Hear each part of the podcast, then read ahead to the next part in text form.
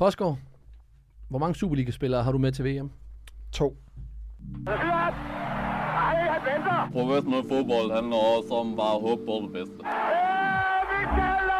Hvis du sætter Martin Jørgensen helt op foran, så Brian og Michael inden midt for helt op foran, og Ebsen helt op foran. Det er genialt, det der! Og Kasper Dalgaard. Helt op foran med ham også.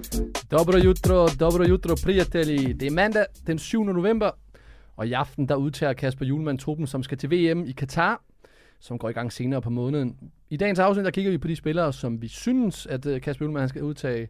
Så kigger vi også på, hvor mange Superliga-spillere tager op på den, når du siger 2, Lasse Førsgaard. Det glæder mig til at høre.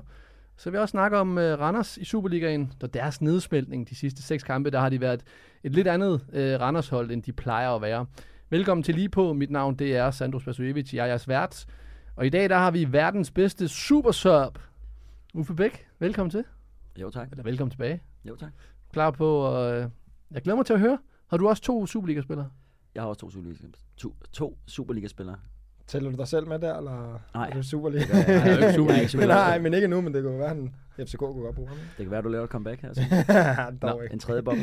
Og den anden, I kan høre, det er selvfølgelig Lyngby Legend Lasse. Så siger jeg, Dan Fancy, Førsgaard. Velkommen til de her. Jo, tak. Den her podcast, den vil ikke være mulig uden vores partner, som er MobilePay og Discovery+. Og netop i samarbejde med MobilePay, så skal vi have uddelt ugens bøde.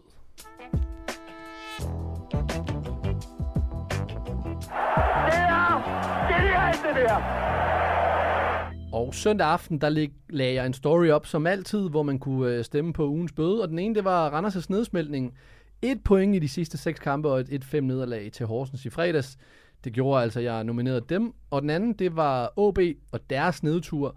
De spiller fint, og de fører mod Silkeborg, men smider alt væk på få minutter. Og det har vi også set i andre kamp. Så det var de 2 nominerede. Jeg tænker på Uffe. Er du fortrøstningsfuld i forhold til OB den her sæson?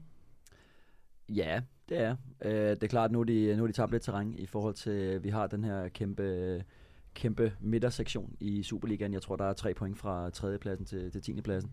Og der har de tabt noget terræn nu, OB. Men når du kigger på deres trup, så synes jeg stadig, at der er så meget kvalitet, at nedrykning, det burde, set over en lang sæson, også med et nedrykningsspil, det burde de altså være i stand til at kunne undgå. Burde? Men hvem skulle de hente? Jamen ja, de skal jo hente det der, nogle af de hold, der ligger foran dem. Jamen, tror du på, at de henter Brøndby, de ligger foran?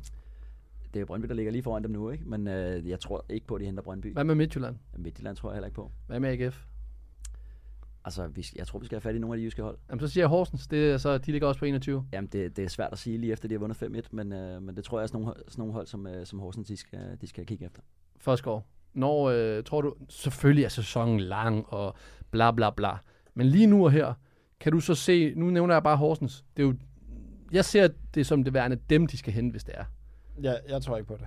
Altså, jeg synes, at OB lige nu er det andet dårligste hold i Superligaen. Jeg har svært ved at se, okay, Randers er også med der, men OB, det sagde godt lige nu, at det der, synes der er lidt bekymrende, det er en spiller som Lukas Andersen, synes jeg ligner en skygge af sig selv i øjeblikket. Og Luka Prip havde også en helt fantastisk sæson sidste år. Han har stadig bidraget i år med nogle assist og nogle mål, men jeg har ikke den der følelse af, at hver eneste gang han har bolden, er han farlig. Og så begynder jeg at blive lidt nervøs, fordi det er deres 2 største profiler, synes jeg. Så hvis de ikke er oppe på den hylde, de skal være, så tror jeg, det bliver rigtig svært for dem. Og generelt synes jeg rent kollektivt med alt det, ja, uro der også har været med trænerskift og sportschef ud, så ligner det ikke rigtig hænger sammen oppe i Aalborg lige nu, desværre. Det hænger ikke sammen i Aalborg, og det er også det, vores brugere de har stemt. 64% har givet OB, at de skal spytte i bødekassen. Så Uffe, supersuppen, vil du kaste med terningen fra MobilePay? Meget gerne, stor ære. Lander på 200. Det er top kvalitet. 200 kroner, som vi må rive ud af OB's økonomi, som faktisk ikke ser særlig god ud, men vi kaster 200 kroner i, eller det gør MobilePay. De kaster 200 kroner i MobilePay Box bødekassen for OB.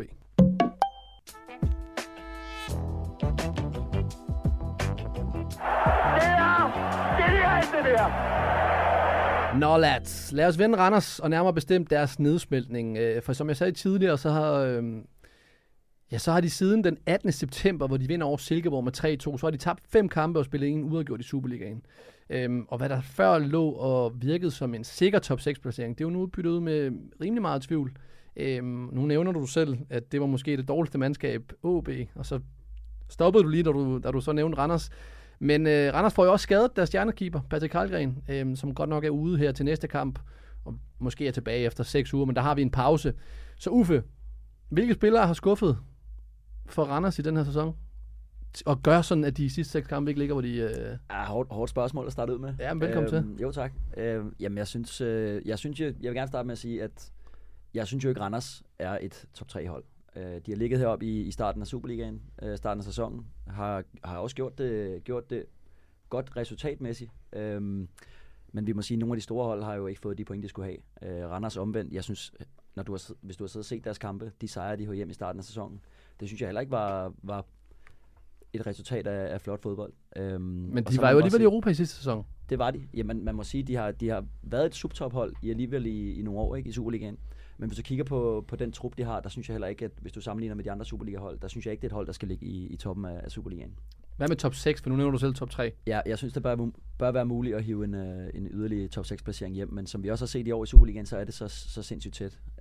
Hvis jeg skal gå ind og kigge på nogle af spillerne, nu nævner du selv Karlgren, som jo, jeg synes, han har været et kæmpe lyspunkt fra Randers i den her sæson. Jeg synes virkelig, han har lagt noget på sit spil. Har haft klasseredninger, specielt i starten af sæsonen, der hævde han rigtig mange point hjem til Randers. Noget som en mand, som måske ikke har fungeret så meget, det er en spiller som OB. Hvis vi kigger sidste sæson, han laver 7 mål i 15 kampe. Var en stor profil der. Den her sæson har han spillet samtlige 16 kampe for Randers. Lavet 0 mål, 1 assist som angriber.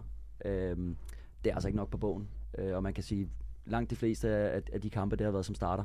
Så, og så synes jeg, og oven i købet, der synes jeg også i kampene, der har han ikke set skarp ud. Hvis det så var, at han rendte rundt og lavede alt muligt andet, som gav værdi for holdet, så havde det været noget andet. Men jeg synes, en spiller som ham har manglet noget af det niveau, vi så frem sidste sæson. Først, hvis vi kigger sådan på spillerbudgettet i Superligaen, så ligger Randers heller ikke i top 6. Så er det bare vores forventninger, der har været for store i forhold til Randers? Det ved jeg ikke, om det er. Det er jo noget, der er blevet bygget op over, at de generelt de sidste par år har været det de mest stabile hold. Og jeg synes, Uffe er ret i, hvis man kigger på spillerne, spiller for spiller, så er det ikke et hold, man nævner til top 3 og top 6. Men der er vel ikke nogen, der forventer, at de ikke er i top 3? Bare lige her til nej, men så lad os tage top 6. Ja, altså, men du også, når man kigger på nogle af de hold, der er udenfor nu, så vil du sige, altså, man har jo ikke regnet med, Viborg var der for eksempel. Men hvis jeg skal kigge på Randers hold kontra Viborgs hold, så synes jeg ikke lige nu, at det er fordi, der er stor forskel på dem. Så kan man så sige, at Viborg præsterer måske lidt over evne, og Randers præsterer lidt under i øjeblikket, eller meget under.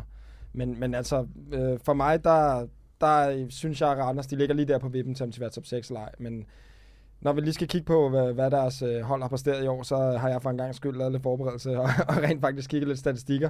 Og de laver de får 22 point de første 10 kampe, og de sidste 6 kampe har de 1 point, som du nævner.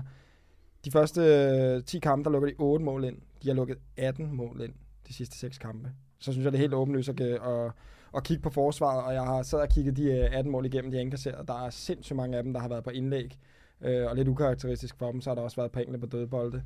Og det er jo klart, at et hold som Randers er jo ikke et hold, der scorer så 4 mål per kamp. Det er jo tit en 1-0-sejr eller 2-1 eller noget i den dur. Og når man så lukker 3 mål ind i snit per kamp, så er det bare svært at vinde fodboldkampe. Og har det så været færdigt at gjort det? Det ved jeg ikke, om det er, fordi jeg havde en marker på den anden podcast sats på, som er en ren datanørd, og han fortæller mig, at Randers ligger nummer 2, og det hele det bare ser glimrende ud, og jeg er helt oppe i skyerne. Der fortæller han mig... 2 på hvad? Altså, da de ligger nummer 2 i ligaen, der siger han til mig, at de er langt over, hvad de har i expected points og expected goals, og at han siger, at det kan ikke blive ved, det må stoppe på et tidspunkt. Ja. Og det han sagde, der faktisk var lidt sjovt nu... Det var den følelse, præcis, jeg også sad med, når jeg sad og så dem i starten af sæsonen. Og det, der er lidt sjovt, det er, at nu siger han, at det faktisk er omvendt. Nu præsterer de lidt under, og så gik jeg ind og kiggede på nogle af de sidste par kampe, hvis man kigger på farlige angreb og nogle af de statistikker, man kigger meget på. Randers så stort set domineret på alle sammen, men det er jo bare, fodbold bliver jo bare afgjort i felterne. Altså, det kan du spørge Lyngby om. Det bliver afgjort offensivt og defensivt i felterne, og de har været sindssygt dårlige til at forsvare i felterne. Og det er jo selvfølgelig alle i forsvaret, fordi at, hvis man kigger på målene, så er det rimelig fordelt, om det er bakkerne eller det er midterforsvarerne. Så det er...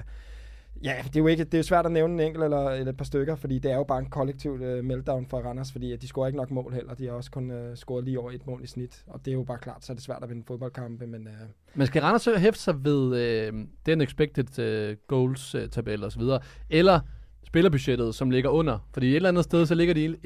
Jamen, jeg kan huske hver eneste gang i Lyngby, når vi havde spillet en lortekamp, men vi vandt på statistikkerne, så var det det, der blev hævet frem dagen efter, fordi så holdt vi stadig lidt selvtillid, ikke? For vi tænkte, vi var bedre, vi burde have vundet. Og så omvendt nogle gange, når vi vandt, og det var pisseheldigt, så var der slet ikke nogen statistikker, vi så. Så vi bare målene og lige kortet ned til et par chancer.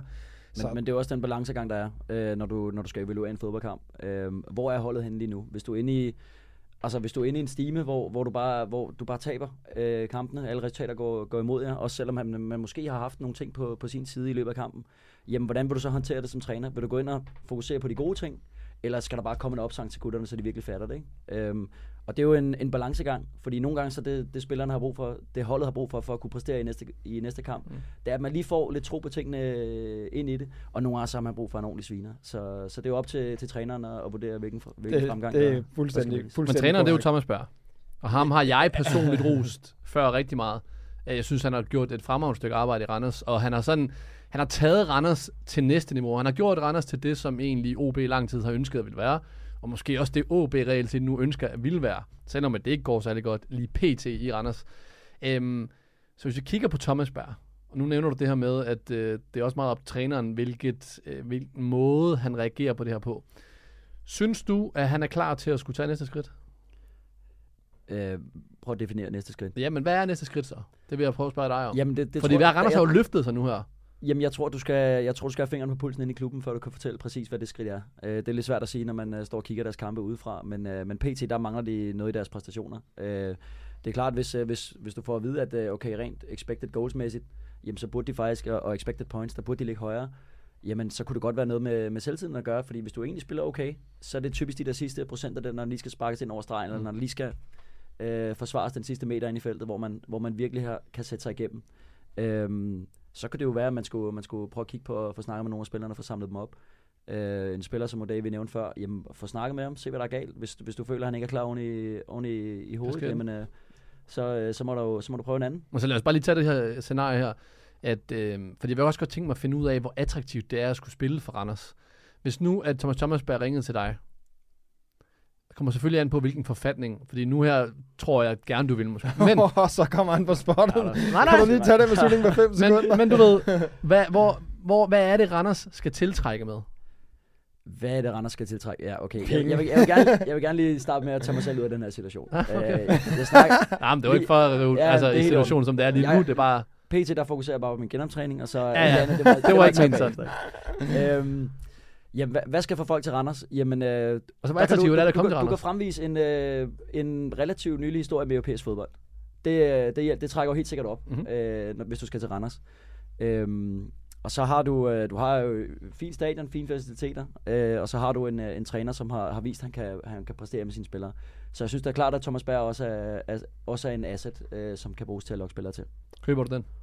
Ja, det gør jeg faktisk, men altså... Randers har også tidligere vist, at de har evnen til at sælge spillere videre, og villige til det. Og de er også på en hylde, hvor det hedder ikke 50 millioner, når man bliver solgt. Så det er et fint step for mange spillere at komme til Randers, og så kunne komme videre til en anden klub derfra. Det kan nogle gange godt være lidt svært i de helt store klubber, men det er jo også bare vanvittigt sort-hvidt, jo, fordi for halvanden måned siden, der kunne man næsten ikke få armene ned over dem, og så nu der er det direkte modsat. Og det er jo bare fodbold i en nødskal, og som Uffe også siger korrekt før, at nogle gange så skal man... have pisken frem eller strybe lidt med hårene, og man må bare sige, jeg tror, at Thomas Børg har været hele registeret igennem her de sidste 6 kampe, og lige nu der er den eneste medicin bare en sejr. Altså, det er en sejr, man har brug for, og man må også lige have i mente, at det sidste program, de har haft i de sidste 6 kampe, der har de mødt Nordsjælland 2 gange, de har mødt FCK, de har mødt Brøndby, så har de så Horsens, og så min gamle hjerne, ikke lige huske, hvem det sidste hold er, men de har haft et svært program, og af hvad jeg lige kunne se her på de kommende kampe, så ser det lidt mere overkommeligt ud, så må ikke, der kommer på sejre lige rundt om hjørnet for Randers, men jeg synes faktisk nu, sådan rent pointmæssigt og så videre, de ligger nogenlunde, hvor jeg forventede, inden sæsonen startede. Men skal vi så bare lige tage den i forhold til... Ja, vi gør det jo alle sammen. Spørg om, skal de når de top 6, gør de ikke. Vi havde OB lige før i forhold til bunden. Når de top 6, Randers? Nej, det tror jeg ikke lige nu. Nej, det gør de ikke. Nu må jeg bare lige høre kort. Hvem skulle det være på bekostning af så? Der er jo AGF, Midtjylland, Brøndby. Jeg vil sige, noget. Okay, en top 6, som jeg tror, den bliver... Vi kommer til at have Nordsjælland i top 6, selvfølgelig. Vi kommer til at have FCK, Brøndby, Midtjylland. Vi kommer til at have Viborg, og vi kommer til at have Silkeborg. Den er jeg faktisk enig i. Bum.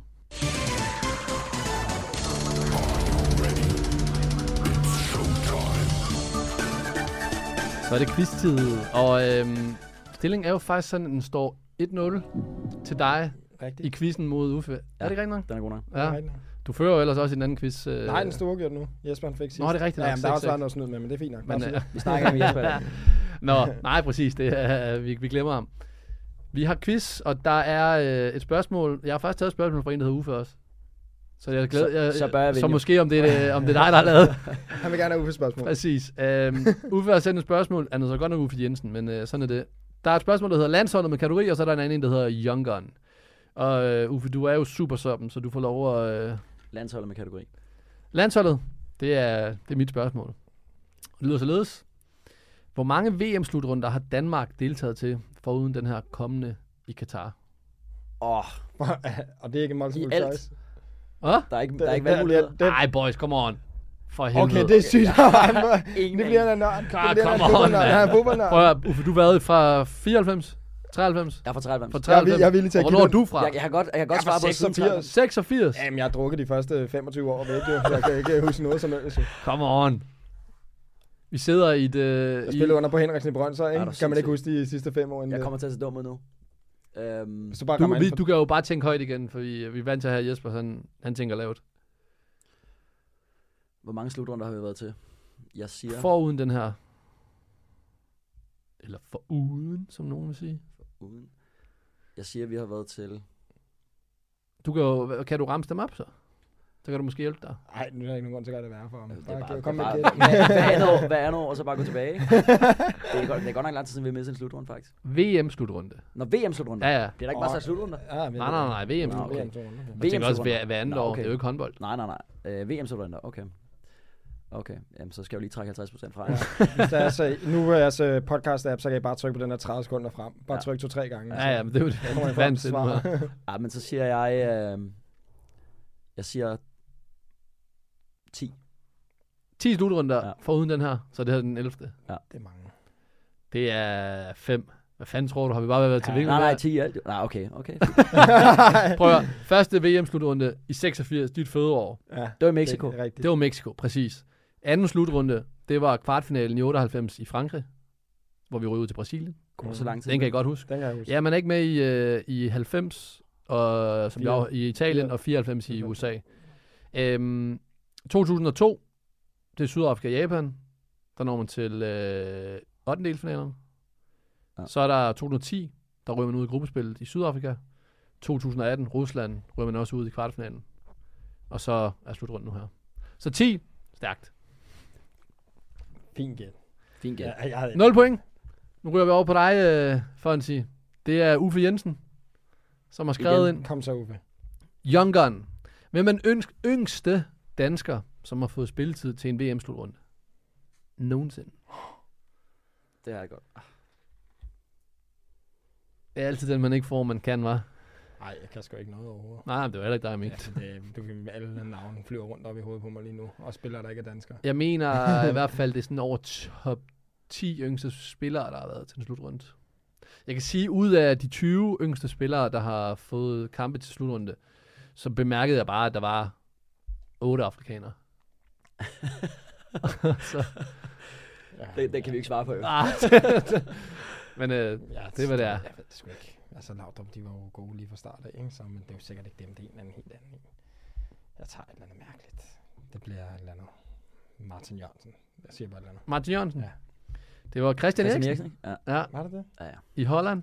Kampen i 2010, hvor ham og Beckmann faktisk... kom ind. Men 18 år, 121 dage, da han kom ind i kampen mod Holland. Ja, til mig sikkert 27 eller noget. Så 0-0. Lad os gå til tiebreakeren. Det er selvfølgelig også et slutrunde spørgsmål. Og det lyder således. I skal skiftevis nævne en tidligere VM-vinder, og hvor mange gange de har vundet VM. Uffe, du er jo bagud, så du kan starte. Og det er sådan, hvis du misser, så har Forsgaard, han skal jo ramme for, at han kan vinde quizzen.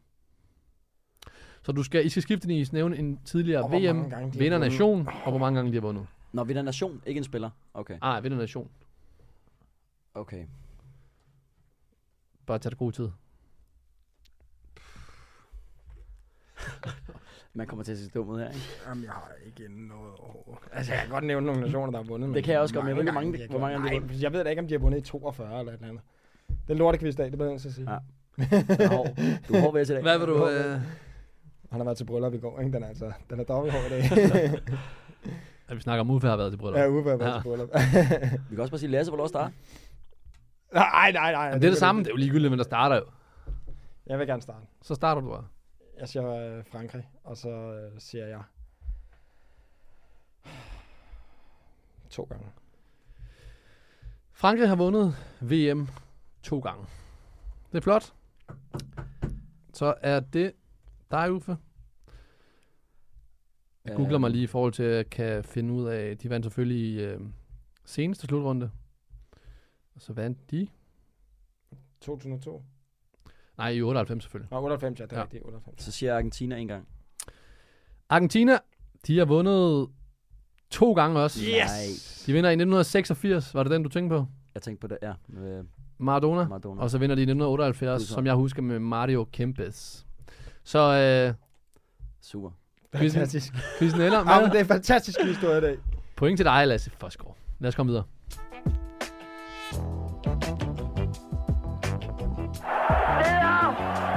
Det er det her. I er satanede med stærk på VM-spørgsmål. Jesper, når du hører det i bilen i morgen, den tæller for mig. Jeg glæder mig til VM-podcast. Jeg håber, der kommer nogle spørgsmål. Nogle relativt nye spørgsmål. Ja, det var, lad os håbe. Jeg skal ind på Wikipedia og bare læse lidt. Nå, vi skal kaste nogle plusser ud. Det skal vi plusser ud til den her runde her til spillere, der har gjort det godt. Og lad mig starte ud med dig, Uffe. Hvem er din Discovery Plus-spiller for den her runde? Jamen, jeg vælger Mo Daramy. Ja. Jeg synes, han spiller en god kamp, måske på en lidt billig baggrund, på hjemmebane mod Lyngby. Men der var store forhåbninger til ham, da han kom hjem i sommer. Og jeg synes, han var lang tid om at komme i gang, og så det er som om, han ikke rigtig fandt sit spil. Han har i nogle kampe faktisk haft nogle rigtig gode aktioner, men han har manglet slutprodukt. Og det har han fået bygget på de sidste 2 kampe. Er det selvtilliden, der skulle tilbage, tænker du? Jeg tror ikke, det er selvtiden. Jeg tror, han er kommet tilbage og har troet på sig selv hele tiden. Men jeg tror, han har manglet noget skarphed i kamptræning. Måske, ja. Lige præcis. Og han har vel spillet på Young Ajax. Ja, men der er forskel. Der er forskel. Mm. Og han har i sidste kamp, der laver han en kasse og en assist. Og her mod Lyngby, der har han en rigtig stærk assist. Og han får også han har en masse aktioner, hvor han ligesom lægger op til nogle farlige situationer. Og også indblandet i det tredje mål. Jeg synes stadig, at han kan bygge mere på sit spil. Jeg synes stadig, sådan, hvis du kigger sådan en kamp som Lyngby der, jeg kunne godt tænke mig, for hans skyld, for den neutrale fodboldseries skyld, at han kommer ind og laver en kasse selv også. Han er en dygtig spiller. Men, så er det slutproduktet, han mangler? Men slutproduktet, det synes jeg har været hans største problem, siden han kom tilbage til FC, og det begynder vi at se nu. Vi skal jo snakke omkring, hvem Hjulmand skal udtage senere.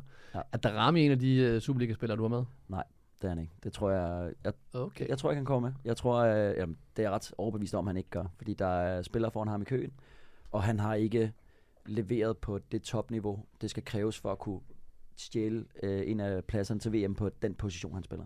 Glæder mig til at høre senere så. Det er den ene spiller, den anden spiller, Lasse?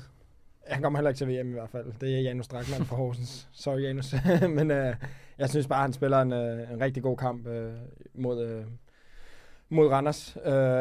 Bare generelt. Han er jo bare en ledertype inde på banen. Han erobrer sindssygt mange bolde. Han er faktisk også med til at skabe nogle chancer i kampen. Og, altså, han er jo bare en high character guy. Og det kan man se. Han er helt sikkert også en stor del af Horsens succes.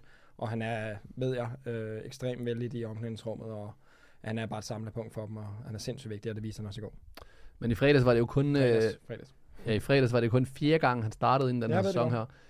Mener du stadigvæk, han er en af de vigtigste spillere på holdet? Ja, absolut. Altså, du kan sagtens være vigtig, og så har været en periode, hvor du ikke har spillet så meget, fordi der er sindssygt meget, der foregår uden for de 90 minutter, man spiller i løbet af ugen også. Og han er typen, som der ikke brokker sig, eller begynder at pege fingre mod trænere og det ene og det andet, hvis han ikke spiller. Han har bare snuden i sporet og har med til at sætte standarden på træningsbanen i forhold til, hvordan man kæmper sig tilbage. Og den er jo vis, fordi han kommer tilbage ind på et Horsenshold, der faktisk fungerer fint.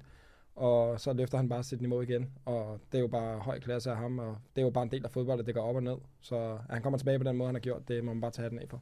Det er en capitano. Vi deler Discovery Plus'et ud til Mo Daramy og Janus Drachmann.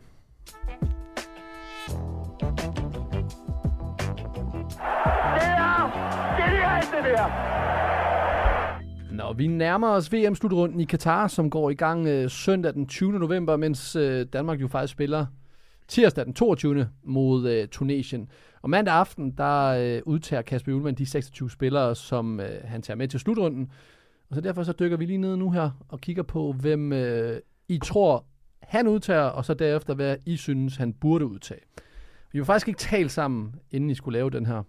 Men I er faktisk kommet med de samme bud på de 26 spillere, som I tror Kasper Hjulmand han er ude til. Jeg kan lige prøve at riste dem op for lytterne derude. Målmand, der har I Kasper Schmeichel, Frederik Rønnow og Oliver Christensen. Forsvarsspillere, der har I Joachim Mæhle, Rasmus Nissen Christensen, Jens Stryger Larsen, Daniel Vass, Simon Kjær, AC Victor Nielsen, Joachim Andersen og Mathias Sanker Jørgensen. Midtbanespillere Christian Eriksen, Pierre Emil Højbjerg, Mathias Jensen, Thomas Delaney og Christian Nørgaard. Og angriber, der har I Andreas Skov Olsen, Mikkel Damsgaard, Martin Brethwaite, Jonas Wind, Andreas Cornelius, Robert Skov, Yusuf Poulsen, Jesper Lindstrøm og Kasper Dolberg. Nu er det meget oplagt for mig at spørge, guys, hvorfor tror I, at han tager Robert Skov med? Altså, hvis jeg starter, det kan du sagtens. Jeg synes, han er en rigtig dygtig spiller. Han har spillet, han har været lidt ude, men han har spillet her på det sidste. Startet inden for Hoffenheim en del kamp i træk, og jeg tror hans helt store fordel i forhold til at blive udtaget til en VM-trup, det er hans alsidighed. Han er blevet brugt meget på kanten. Han var jo helt fantastisk som kantspiller i FC København. Blev jo Superliga-topscorer med rekordhøjt antal mål, som kantspiller vel at mærke, og bliver helt fortjent solgt til udlandet. Og har så fået en lidt anden rolle i Tottenham, hvor han spiller sådan lidt en vingbak, hvor man jo som dansker i starten sad og tænkte, hvad fanden er det, der foregår? Hvorfor spiller han ikke den kant, hvor vi lige har set ham bombekasser ind? Men det er de blevet glade for dernede, og det kan man sige, det har måske kostet lidt for hans muligheder for at starte inde som kant på landsholdet. Men omvendt så gør det også, at hvis Hjulmand han har en plads, han er lidt i tvivl om, hvem den sidste plads skal gå til, jamen så har du en mand her, der kan spille både bak og kant, og det tror jeg taler til hans fordel. Så det er faktisk en fordel, det der med, at man kan spille flere pladser, tænker du? Jeg tror i forhold til at komme med i truppen, ja. I forhold til at starte inde, nej. Hvad med, I kører begge to Daniel Vass som eneste Superliga-spiller, eller som en af de to Superliga-spillere, lad mig rette det på den måde. Men I har hverken Drejer, Daramy eller Isaksen, der kunne passe ind. Nej, det har også noget at gøre med i forhold til, hvor mange af dem de er blevet udtaget tidligere, og om de er blevet udtaget lige her for nylig. Nu er det jo også vores bud på, hvad Hjulmand han gør, så kan det godt være, at vi selv har lidt andre tanker, men det er jo næsten et must, at man spiller i udlandet, og så er der enkelte spillere, som har noget historik med landsholdet, som så spiller i Danmark af den ene eller anden årsag, som så er med. Og, ja. Så det har ikke gjort noget skidt, og det har Daniel Vass måske vidst i det, han skiftede til Brøndby, for hans chancer om at komme. Ikke for den her slutrunde. Jeg tror fremadrettet, det kan blive sværere for ham. Men han er også ældre. Ja, men det er ikke så lang tid siden, at han lige er smuttet fra Atletico. Det er en kæmpe klub, og det var jo ikke bare, fordi han slet ikke havde nogen muligheder for at kunne blive der. Det var jo også et ønske fra ham selv. Så det...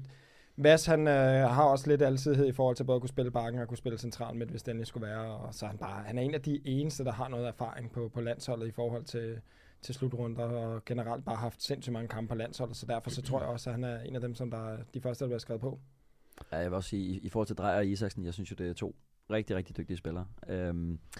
Men jeg tror simpelthen ikke, det er nok. Man skal også kigge på, hvad har de andre spillere præsteret, og der er altså nogen, der spiller på en højere hylde end dem, som også har gjort det rigtig godt. Men hvor meget har det her skulle sige, det her med, at man er afsted i så lang tid med landsholdet, og man, altså, det skal også handle om, hvilke personer man er, og om persontyperne passer godt sammen. Daniel Vass har været meget inde omkring landsholdet. Det her med, vi har en slutrunde, der starter så få dage efter, at de forskellige ligaer de slutter. Så der er en form, man hiver med ind. Den form kontra den spiller, den spiller og det menneske, man er. Hvor meget er det skulle sige, tror du? Jamen, jeg forstår godt det spørgsmål, og jeg tror også, vi kommer til at gå lidt yderligere ind på det, når vi skal diskutere nogle af de spillere, som Lasse og jeg, vi selv ville have overvejet at tage med, hvis vi havde været landstræner. Så det, for mig der er lidt forskelligt fra position til position, og i forhold til, hvad er der ellers af alternativer? Hvad er forskelligt? Jamen, det er forskelligt. For eksempel, vi kan tage hul på den nu. Jeg kunne jo godt tænke mig en spiller som Jannik Vestergaard i truppen. Fordi hvis du skal have 5 midterforsvar med, og det kunne være i stedet for en Nielsen for eksempel, så har han bare en rutine, han har været med så mange gange, og han er for mig at se lidt den defensive version af en Cornelius, altså den position, han kunne have i truppen i forhold til kampene, at det kunne være en mand, man lige smed ind det sidste kvarter, når kampen lige skulle tippe til den ene eller den anden del, eller det ene eller andet hold. De kan begge to vinde deres dueller, være stærke på dødbold, Sådan en som Jannik Vestergaard, han er jo bundsolid. Og så spiller han en position, hvor det er altså ikke altafgørende, at du kan løbe en stærk biptest, eller at du er i super god kampform og sådan noget. Han, som midterforsvar, hvis du Hvorfor er det ikke det, hvis du skal forklare lytterne derude? Jamen det er fordi, som midterforsvar, der løber du ikke lige så meget, som du gør på nogle andre positioner. Så hvis du som midterforsvar er klog, at du ved, hvilken position du skal indtage hvornår. Mm-hmm. Det er klart, at det er altid en fordel at være kampskarp. Men hvis du er klog nok som midterforsvar, jamen så kan du godt læse de her situationer, uden at have spillet den sidste måned eller to op til slutrunden. Og også selvom, altså jeg sidder og tænker på, fordi han har jo ikke spillet. Altså der er jo ikke... Han har ikke spillet. Der er ikke 90 minutter. Men han skal heller ikke ind, altså han skal heller ikke ind og starte. Vi har 5 midterforsvar. Altså hvis han ville komme med til slutrunden, så ville det være som yderste mandat. Men hvis du kigger på... Altså hvis jeg stod og jeg skulle forsvare en 1-0-føring mod Frankrig de sidste 10 minutter, så ved jeg godt, hvem jeg helst vil smide ind af Jannik Vestergaard og Victor Nielsen. Det vil være Jannik Vestergaard. Jeg tror også rent i forhold til det fysiske, der er lidt enig med Uffe. Det er ikke fordi, vi siger, at midterforsvar slet ikke løber, men i forhold til højre centimeter, så løber de slet ikke tilnærmelsesvis det samme, som bakker og kanter gør for eksempel. Men det er jo, som Uffe også siger, det kommer an på, hvilken rolle han er tiltænkt, og jeg kan sagtens se argumentet for, at Jannik Vestergaard kunne være god at have med. Og det vil også altid, synes jeg, være en individuel vurdering af spillerne, fordi at for mig har det heller ikke så meget med fysikken at gøre. Det har noget at gøre mentalt. Er han klar til mentalt at komme ind i en VM-kamp, når han ikke har spillet overhovedet i sin liga i lang tid? Og der tror jeg også, at Vestergaard, han har noget robusthed rent mentalt, der gør, at det tror jeg godt, han ville kunne gøre. Jeg har ham ikke selv med, men jeg kan sagtens se Uffes argumenter, og synes, det er vel... Men jeg vil omvendt også sige, at hvis man for eksempel får en AC med til slutrunden, og man ved fra start af, okay, vi kan ikke regne med AC til puljekampene for eksempel, på grund af, fordi han ikke er klar endnu, jamen så vil jeg ikke tage Vestergaard med. Så vil jeg tage en spiller som Victor, altså så vil jeg helt klart tage Victor Nielsen eller Sanka med, eller hvem det lige ligger med mellem de to. Så hvad afgør ham? Jamen det afgør, fordi... Lad os sige, at AC kan være med. Så har du 4 midterforsvar tilbage. Hvis du bestiller med et 3-mandsforsvar, så er der altså bare lige en af dem, der skal have problemer, før femte valget i princippet spiller. Ikke? Og der tror jeg ikke, at Jannik Vestergaard er klar til at spille 90 minutter. Og der vil jeg være mere tryg med at stille med Victor Nielsen i 90 minutter fra start af. Spændende, men lad os bare hoppe ud i det, fordi at, jeg har også givet en lille opgave i forhold til, hvem I vil have med. Så vi kan jo bare tage for Skov i forhold til den trup, jeg lige læste op, som I tror, at Hjulmand vil udtage. Hvor mange ændringer har du i forhold til den, hvad du synes? Jeg har 2, og jeg vil gerne lige starte med at sige med det samme, men fanden er mig Uffe til, at jeg skulle selv fortælle Hjulmand, hvad han skal gøre, fordi han er, ja, men sådan er det. Jeg er helt enig. Han er jo bare, du ved, måske nærmest den bedste danske landsholdstræner. Men også bare til lytteren, sådan er det jo altid i forhold til, når man skal vurdere, fordi der vil jo altid være nogen, der siger, hey, træneren er tættest på holdet, men vi har alle sammen en mening. Jeg er helt enig, det er heller ikke for at forsvare det, selvfølgelig kan vi sige, at komme med vores mening, altså nu skal jeg jo lege og skal være landstræner. Jeg synes for eksempel sådan som Alexander Barr, altså i forhold til, hvad han har præsteret, er det fuldstændig vanvittigt, at man overhovedet skal diskutere, om han skal med eller ej. Han burde 100% være med. Men jeg kan også godt se, det er svært at se i forhold til, hvem der er førstevalg og andenvalg på positionerne, når du allerede har 2 bakker på positionerne, der er foran ham. Jeg synes bare, at... Hvorfor kommer han så ikke med i din trup? Jamen, det er jo nok lidt i forhold til det der med, at for Hjulmand er han jo stadig lidt en ubekendt i forhold til, at han ikke har spillet så meget på landsholdet, og der er andre, som måske har en højere, du ved, hvad kan man sige, højere eller flere plusser i bogen, fordi de har spillet før for Hjulmand, og han ved, at det, han kræver af dem, og det, han vil have, det kan de levere, og de kan levere de 90 minutter, hvis det skal være. Fordi at det er jo sagtens, der kan sagtens blive en bak, der bliver skadet, og så skal den anden spille. Og der vil du gerne problemet for bare er, at hvis der er en, der er skadet, og den anden skal spille, så vil han stadig ikke spille. Så vil han jo bare være tredjevalg til højre bakken. Og det er jo også derfor, vi tror, at både Lasse og jeg, vi regner med, at sådan en spiller som Skov, han kommer med, fordi han har den altidhed, som bare ikke har. Jeg tror, han bliver taget med, men jeg har Robert Skov ude.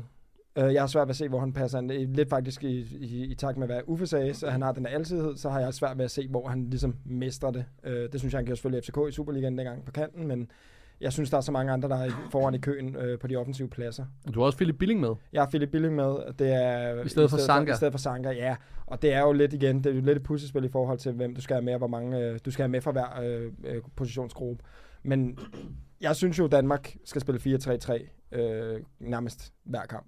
Jeg ved godt, det er fedt at kunne have muligheden for at skifte, men hvis man i en kamp har lyst til at skifte til 3 midterforsvar, så har du stadig 2 udenfor, hvor du kan skifte den ene af dem ind. Jeg synes bare, at Danmark, deres udtryk, det er klart bedst, når de har 4 nede bagi, og så ja, med 3 op foran. Jeg synes ikke, at de skal begynde at eksperimentere for meget på det. Jeg synes, Danmark er nået et niveau nu, hvor vi ikke skal indstille os så meget på, hvad modstanderne gør. Men jeg ved selvfølgelig godt, at Hjulmand kan lide at lave alle mulige taktiske snistreger. Men, hvad Hjulmand gør, plejer at være det rigtige. Ja, lige præcis. Men jeg har lidt svært ved at se, at Robert Skov skulle få spilletid på de forreste pladser. Jeg mener, for mange foran i køen, og jeg kan ikke se, at han skulle være spillet til venstre bag. Det er for lang tid, han har spillet det. Men lad os bare lige køre din Uffe, fordi at, hvem har du med? Jamen, jeg har også Jeg har i hvert fald et skift, der har vi lige debatteret, og så har jeg en hvor jeg gerne lige vil sætte de sidste kampe af her. Bare lige på den første på plads først for lytterne. Jannik Vestergaard for Victor Nielsen. Yes. Så du vil gerne have, ja, cool. Den næste jeg vil overveje, det vil være Markus Ingvartsen i stedet for Jonas Wind. Okay. Den tror jeg jo umiddelbart kommer bag på rigtig, rigtig mange. Ja. Hvorfor vil du have Jonas Wind ud, og kommer også bag på mig? Fordi jeg vil ikke have Jonas Wind ud, hvis det var. Jamen det vil jeg heller ikke, hvis Jonas Wind var i topform. Jeg synes Jonas Wind er en fantastisk dygtig spiller. Jeg elsker at se ham spille. Jeg synes hans touch er så elegant, og han er virkelig dygtig til at sætte sin medspiller op. Problemet for ham er jo, at han har været skadet. Og han er lige kommet tilbage nu her, og ja, han har fået nogle indhop her. Jeg tror, det er 4 kampe i træk. Men hvis du går ind og tæller sammen, hvor meget han reelt har spillet, jamen så har han spillet, hvad der svarer til lidt over en halvleg, siden han er kommet tilbage fra sin skade. Markus Ingvartsen omvendt er jo kommet, altså der er ingen tvivl om, i topform, hvem Hjulmand og de fleste ville foretrække at have med til VM af de to, og det vil være Jonas Wind. Men Ingvartsen har altså bumpet. Han har lavet kasser 5 kampe i træk for Mainz nu her. Og for angribere specielt, der betyder det rigtig meget, at man har den der selvtillid. Man kan sige, Jonas Wind, han har også scoret i det sin indhop, og det taler jo rigtig meget for, at han kommer med. Jeg er også ret sikker på, at han kommer med. Mm-hmm. Og jeg tror og håber på, at han lige får muligheden for at vise sig lidt mere frem inden VM, så er jeg ikke i tvivl om, at det bliver Wind, der bliver udtaget. Men jeg synes i hvert fald, med Ingvartsens målform i den samme linje, liga som Jonas Wind, vel at mærke, så er den op til debat. Men I har jo begge to Christian Nørgaard, bare for at tage det eksempel, du siger med Jonas Wind, I har jo begge to Christian Nørgaard med. Ja. Jeg har jo ikke spillet mange minutter her. Nej, det gør ondt i mit hjerte at skulle hive de her 2 navne frem, som 2, der også er kandidat til at ryge ud af truppen, men det er 2 tidligere Lyngby-gutter, Christian Nørgaard og Yusuf Poulsen. De har begge to, jeg tror, at Yusuf nærmest har spillet 180 minutter siden juni måned, men vi ved også godt alle sammen, han er en af julemandsdrengene, han vil rigtig gerne... Jamen ikke bare julemandsdrenge, altså han har været alle landstræners drenge, altså han tilbyder noget til et hold, som så få spillere til. Han er den mest aggressive presspiller, som der er på det hold, og det ved med Hjulmand også, at der er sindssygt meget pris på, fordi at Danmark har også rigtig godt omstillingshold, så det er også sindssygt vigtigt at have de der spillere, der kan lave de høje erobringer, og Yusuf er en, der kan løbe solen sort. Der kan man så stille spørgsmålstegn om, hvorvidt han kan det nu, når han har været ude så længe. Men jeg tror simpelthen, han har sådan, at der kommer kammeraten ind. Han kan løbe. Jamen, jeg synes, Yusuf han har altid været, han har været en af de mest undervurderede spillere, fordi der er så mange, der kigger på ham og siger, at man kan ikke tømme en badebold. Men han giver bare så meget til et fodboldhold, som han gør mange af de ting, man ikke lægger mærke til. Præcis, som folk... Fodboldspillere ved det. Lige præcis. Men folk, der har spillet fodbold, de mærker det. De mærker, hvad sådan en spiller som Yusuf gør for holdet. Ja. Og det gør virkelig meget, at du har en mand op foran, der bare jagter alle bolde og giver 100% i alle nærkamp. Altså, det giver så meget mere. Og så kan det godt være, at en gang imellem, der ryger en berøring eller 2. Altså, men jeg vil så sige, at hans teknik er også blevet meget bedre, siden dengang han fik debut på landsholdet. Ikke? Altså, han har virkelig rykket så meget. Jeg kan huske ham i Lyngby, da jeg kom til det i starten, og han var jo ung talent. Han er jo bygget som vedløbshest, ham der. Han kan jo løb solen sort, og han kan bare løbe hurtigt. Og jeg kan huske i starten, da jeg kom op, der tænker teknisk, der var det ikke VM. Men han har taget kæmpe skridt på den del. Han har også en fantastisk arbejdsmentalitet, arbejder sindssygt hårdt. Jeg tror, at Hjulmand tager med. Jeg synes også, at han skal med. Men igen, hvis vi skal kigge på spilletid, som var så hele grunden til, at vi startede den her, så synes jeg, både ham og Nørgaard, det kan man jo argumentere for, at de ikke har spillet nok. Og det er igen, det er lidt en overvejelse for Hjulmand, at det spiller, jeg kan stole på, stadig kan præstere det, jeg forventer af dem. Og der er ikke nogen tvivl om, hvis vi skal snakke om, hvad der er fair og fortjent, så er der ikke nogen tvivl om, at de 2 burde være med. De har været med hele vejen, men fodbold kan godt nogle gange være uretfærdigt, og jeg er ikke i tvivl om, at deres navn har været op til diskussion, men jeg tror også 100% de kommer med. Ja, så vil jeg sige i forhold til Nørgaard, han er stensikker med. Du skal jo altid gå ind og kigge på, hvad har vi af alternativer? Hvor jeg i forhold til Vinds udtalelse, så vil jeg også sige normalt, jamen selvfølgelig skal han der med, men fordi Ingvartsen er gået målamok på det sidste, så kan du tage diskussionen. Men i forhold til Nørgaard, der ser jeg ikke nogen, der kan gå ind og true ham på den position. Altså du har Billing måske som hans største trussel til truppen, og han har jo gjort det rigtig godt i England, men i forhold til den måde Kasper Hjulmand vil spille fodbold på, der passer han måske ikke helt ind på samme måde. Altså, Christian, han er jo rigtig god med bolden og kan ligge og fordele spillet. Ja, jeg tror heller ikke, der er nogen, der er tvivl om, at Christian han skal 100% være med, hvis det er. Jeg tror bare, når man har været ude siden august måned, og man stadig ikke har været tilbage og få comeback i en førsteholdskamp, og man kommer tilbage fra en akillessenskade. Han spiller på tirsdag. Han spiller på tirsdag mod Gillingham, og så spiller han på lørdag mod City, og så kommer han med til VM. Men bare lige hør sådan, fordi tit der tænker jeg også, nu nævner vi selv Daramy, Gustav Isaksen og sådan nogen.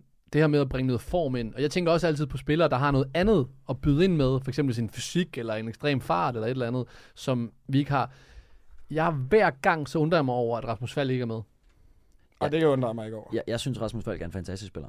Det synes jeg.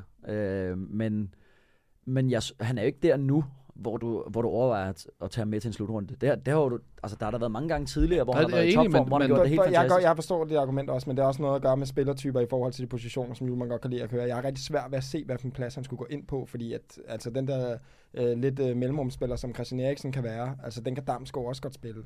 Skovsen ville også godt kunne spille den, det vil absolut ikke være det bedste. Lindstrøm kan spille den, og der er de jo foran Falk. Altså, så jeg kan sagtens se et argument, men hvis du havde sagt det for 2 år siden, så ville jeg være enig med dig, men nu synes jeg ikke, det kan være til diskussion. Ja, og hvis vi snakker netop de her spillere, Drejer, Isaksen, som sagt er rigtig dygtige spillere, men hvis du skal for et land, som har så mange gode kandidater, hvis du skal udtages, og du spiller i Superligaen, så skal du altså have brændt den af. Og de har gjort det rigtig godt, ingen tvivl om det, men i forhold til, hvad de er op imod, som spiller i bedre ligaer, jamen, så er det ikke nok den her gang. Havde det været for 5 år siden, så kunne du have taget 35 bedste fra Danmark nu, så de alle sammen er med i truppen. Altså, Danmark har et sindssygt landshold lige nu. Og jeg er absolut ramt af VM-feberen, fordi jeg tror virkelig, at Danmark kan gå hele vejen, og det mener jeg dybt seriøst. Altså, hvis man er et top 6-7 hold, og hvad det nu er, i forhold til, hvad niveau jeg føler, de er på lige nu, så kan jeg ikke se, hvorfor det ikke skulle være dem, der skulle løbe med det hele. Altså, de har haft nogle fantastiske præstationer mod Frankrig, for eksempel. Men det er selvfølgelig et andet pres, når man står i de kampe der, men vi skal heller ikke huske, at sidst var vi i semifinalen mod England, og generelt synes jeg bare, rent kollektivt, altså, der er Danmark sindssygt stærk, og der kan vi også igen snakke om de navne, vi nævnte før. Har du lyst til at tage nogle af de typer ud, der betyder sindssygt meget i omklædningsrummet, altså Nørgaard, Yusuf, som er helt sikkert nogle af dem, som de andre, de er vant til, og det er nogle af dem, der har noget at sige på holdet. Så nogle, de er sindssygt vigtige at have med, fordi at 99% af den tur der til VM, den kommer til at foregå på hotellet, hvor de også kommer til at være en vigtig del af det. Ja, og Gulddreng har også kaldt den. Den skulle være helt sikkert. Men I nævner ikke, bare lige for at runde af på den sidste, I nævner ikke, nogen af jer har slet ikke spørgsmålstegn ved Martin Brethwaite.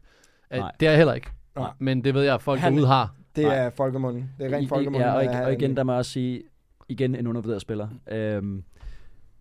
Lidt samme historie som Music. Altså en spiller, som bare giver sig 100%, totalt aggressiv.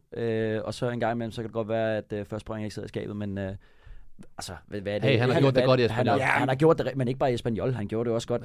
Da han spillede i Barcelona, han spillede altså for FC Barcelona.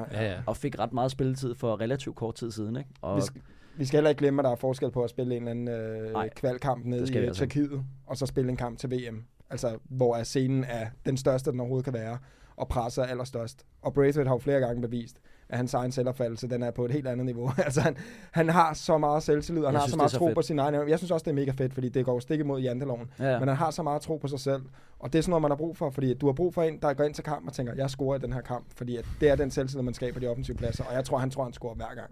Janteloven, der vil nogen sige, den findes ikke. Det gør Luk, det gør den. Åbenbart. Ja. I have inside the wind of my town, Esbjerg. Close to the sea, I feel home. And now you are my people. Ciao, Genoa. I'm Peter. Så tavlig bliver til det. Vi skal have ham ind en dag for at lave en ny. Den går ikke. Nå, til bødekassen. Boys, girls, I kan ind på vores Instagram, ind på bold.dk, så har vi altid gang i et eller andet fedt, og det har vi også den her gang, hvor man kan vinde 10.000 kroner til jeres MobilePay Box bødekasse. Alt du skal gøre, det var ligesom i sidste uge, du skal gå ind og finde det her opslag, som kommer op, og så skal du i kommentarfeltet skrive en eller anden sjov anekdote fra en slutrunde, som du har oplevet på en eller anden måde. Det kan være en oplevelse, du har haft sammen med andre til en fest, whatever. En sjov en. Uffe, har du en eller anden sjov oplevelse? Nu fanger jeg dig lidt. Nej, jeg har ingenting. Nå. Først. Jeg har masser, men det er ikke så mange, der kan nævne sig. Nej, men hvis I deler den, så kan I i hvert fald vinde, og så kan vi jo blive ringet op, eller I kan blive ringet op, da vi ringte... hvad var det, han hed? Frej, det er rigtigt. Han havde Mikkel et eller andet. Ja, det er rigtigt. Han havde to navn. Han tog lidt røven på os, da vi fandt ud af, det var ham. Ja. Præcis. Så det, gå ind og stem, så er I med i den her konkurrence.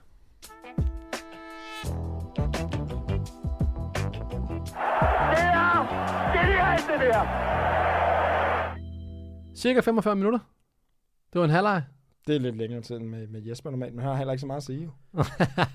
Ikke kloge ting i hvert fald. Ikke det, vi havde fik kloge ting den her gang. I hvert fald tusind tak, Uffe, fordi du lagde et smut forbi lige på studiet. Det var hyggeligt. Fantastisk, det var super hyggeligt. Fantastisk har du med quiz altid. Ja, men vi kunne godt bruge lidt mere recent spørgsmål. Ja, så vi kan aftale næste gang, at du er med, så kan du lave en quiz til... Bare efter 2010, det er fint. Ja, jo, der er han født 86, det er jo helt skidt jo. Men... Jeg plejer jo at lukke af på et citat, men den her gang, der har faktisk en rigtig, en lille sjov historie med Mikkel Beckmann. Og nu tænker han, nej. Og den handler også om, vi plejer at have en producer, Jeppe, studiet, men i dag, der er det Oliver Routledge. Og der har en sjov historie fra, da vi havde en afslutning her for 2 uger siden. Så sidder vi ude, og vi har fået lidt at drikke hele holdet for de her 4 podcast, vi kører ved bold. Og jeg tror, vi er et par timer inde i den her aften her, og vi sætter op ved et bord, hvor jeg og Beckmann og Oliver sidder, og Jeppe sidder der. Eller det er også lige meget. Men så lige pludselig spørger Beckmann Oliver, spørger han, Olli, hvad går du så og laver til... Nej, han siger sådan, hey, hvad går du så og laver til dagligt? Så siger Oliver så, ja, jeg laver noget radio, og nævner så radiostationen. Og så siger Beckmann så, jamen, arbejder du så sammen med Oliver Routledge? Og så stivner vi bare jo. Så siger Oliver, jeg hedder jo Oliver Routledge. Og det vilde var, Oliver han har haft Beckmann inde i sit studie til hans egen podcast. Top arrogant. Det er ikke i orden, det der. Ja. Det er jo iskoldt, at han glemte personen. Lever op til navnet alle. Lever videre, ja, ikke? Ansigtet helt væk. Lever op til alle fordomme om fodboldspillere, ikke? Top arrogant. Iskoldt, så man behøver faktisk ikke at være arrogant for at komme ind i de store klubber. Man kan også bare være arrogant at komme fra og være standtræner i Lyngby Boldklub. Ja, han har også erfaring på sin ungdom, så han kan heller ikke huske det hele. Stærk, klassehistorie, Becks, og tak de her. Hasta la vista.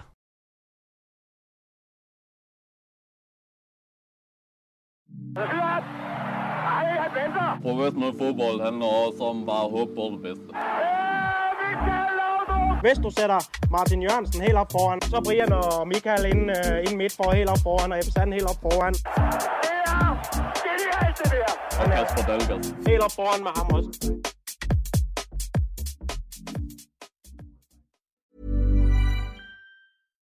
Tired of ads barging into your favorite news podcasts? Good news. Ad-free listening on Amazon Music is included with your Prime membership. Just head to amazon.com/ad-free news podcasts to catch up on the latest episodes without the ads. Enjoy thousands of Acast shows ad-free for Prime subscribers. Some shows may have ads.